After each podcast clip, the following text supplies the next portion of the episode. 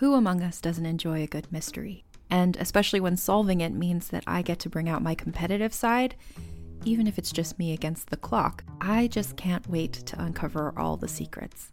So, June's Journey is a game that is completely up my alley, and I think you'll love it too. In June's Journey, a hidden object mystery game, you play as June Parker, who's on a quest to solve her sister's murder and uncover her family's many secrets. Each chapter brings you deeper into the story, and it's set in the roaring 20s, so beyond uncovering clues, you get to experience the glitz and glamour of the time.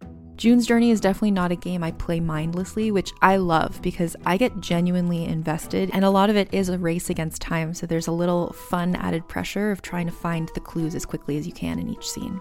There are also tons of ways to customize the island that you're on, learn more about the characters, and then new chapters are added weekly, so you really can't run out of things to explore.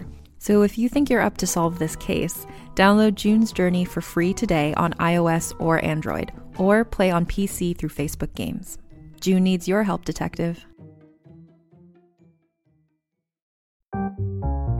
Coming up, a Cold War thriller with a rock and roll heart a ghost story set during World War I. Plus, our distraction of the week. I'm Mel. I'm Dave. This is the Library of Lost Time. Before I talk about a new book set in Prague, a tiny history lesson. Okay. After World War II, Czechoslovakia was a communist country. It was not part of the Soviet Union, but it was behind the Iron Curtain. I feel like from the perspective of my US education, that's a thin slice. Yes, but it's an important one. Yeah. And we're going to see why in a minute. Okay. Then in the late 1960s, there was a period called the Prague Spring. The rules loosened up a little bit. The Beach Boys played here. You could listen to the Beatles. You could wear blue jeans. It was called Socialism with a Face.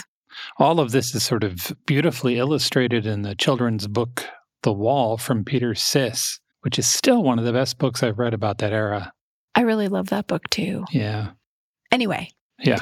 In August of 1968, when all of this nice, lovely Prague Spring stuff was going on, the Soviet Union decided it had enough of these long hair, good time hippies. Yep.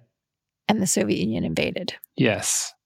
After that, Czechoslovakia returned to a more repressive flavor of communism until 1989 when the regime changed for good. The book Strawberry Fields by Patrick D. Joyce begins on August 20th, 1968, the day the tanks rolled into Prague.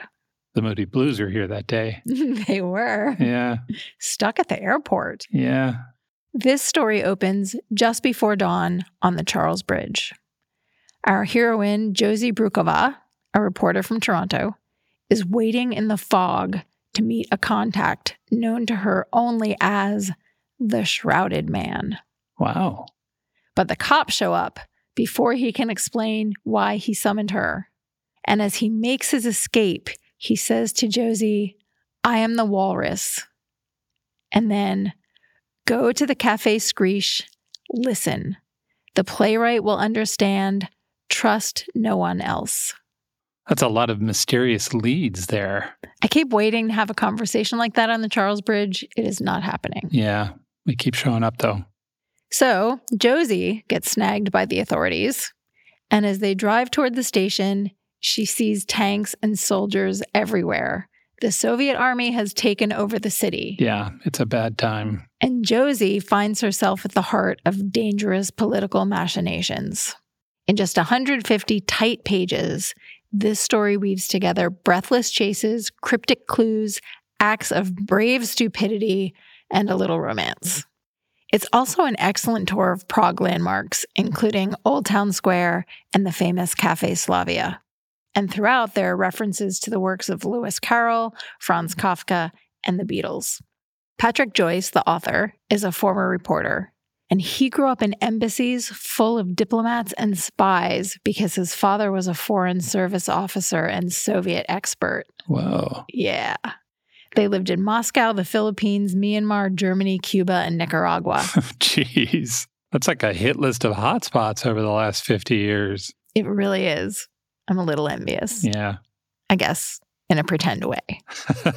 this is the second book in the Sing and Shout series, but it's a great place to start because it's a prequel to the first book, which was called Back in the USSR. That one is set in Moscow at the height of the Cold War. Patrick, the author, told me that the next book in the series takes place on a train between Moscow, Leningrad, and Helsinki. I am already excited about that. Yeah. If you enjoy a little espionage set in romantic Cold War locations populated with upstanding heroes who make delightfully dangerous decisions, you will like these books. This one is Strawberry Fields by Patrick D. Joyce, and it's out now.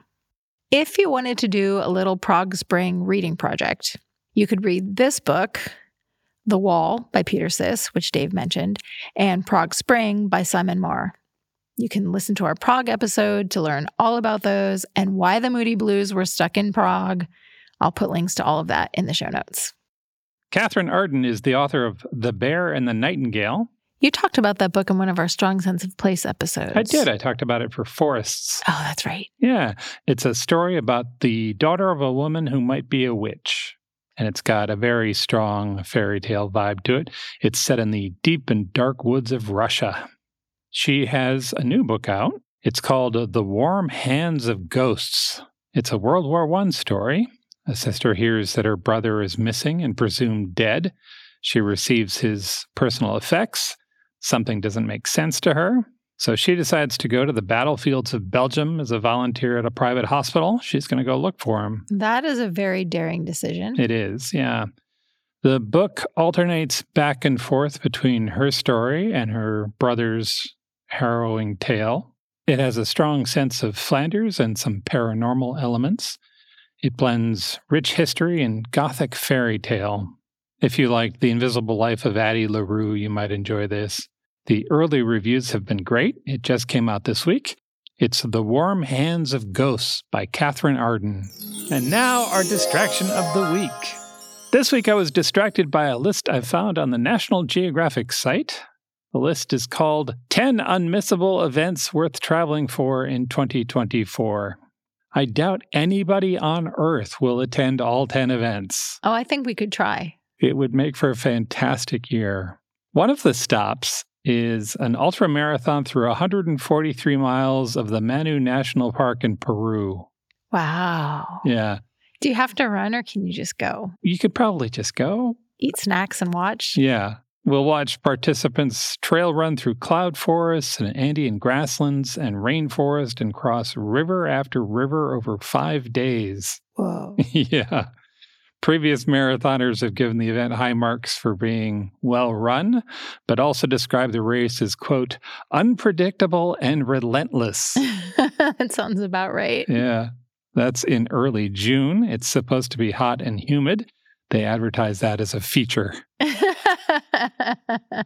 as a participant, that would be a big no for me. Same. Also on National Geographic's list is a swim across the Bosphorus in Istanbul. Ooh, I love that. Yeah. So usually that strait there, the one splitting Asia and Europe, has very busy shipping lanes. But three days every year, they close it to traffic so that a couple thousand people can swim from one continent to another. Oh, that sounds so cool. yeah. It's a four mile swim with a party at the end, and that's in August. I don't know if I can be ready for that by August. I have faith in you. We can do it. Oh, you're going to do it too? You're going to swim four miles? No, in no way. I'm going to watch. Eat a kebab? yeah. Also on the list are the Tango World Cup in Argentina, which I'm definitely participating in, a street art festival in the UK, and a kite festival in India. But the one that got my attention most was a bike ride across Kenya. it's 310 miles or 500K over seven days with 60 other cyclists. It's through a national reserve. They have unprecedented access. Typically, you can't get out of your car at this reserve. Wow. Yeah. You start at a lake known for its herds of flamingos and ride through a savanna that houses elephants, lions, giraffes, and gazelles. What about cheetahs? Pretty sure a cheetah can run faster than I can ride a bike. Presumably, they have ways of managing that, but I'm not sure. There's a, a video of one of the previous participants saying they had a zebra run alongside the tour for 10 minutes. Oh, that gave me tears in my eyes. Yeah. yeah. You stay in luxury accommodations along the way. It is a fully supported ride with meals and mechanics and medical aid. And it's all for a good cause. It's a charity event to support child.org, a nonprofit that helps children and their mothers in sub Saharan Africa. Fees are about $3,500 a person, and they do the ride twice a year, once in February and once in November. I do not know who is doing all 10 of these unmissable events, but if you're out there, have fun storming the castle. Visit strongsenseofplace.com slash library for more on the books we talked about today and the unmissable events of 2024. Thanks for joining us in the Library of Lost Time. Remember to visit your local library and your independent bookstore to lose some time yourself. Stay curious. We'll talk to you soon.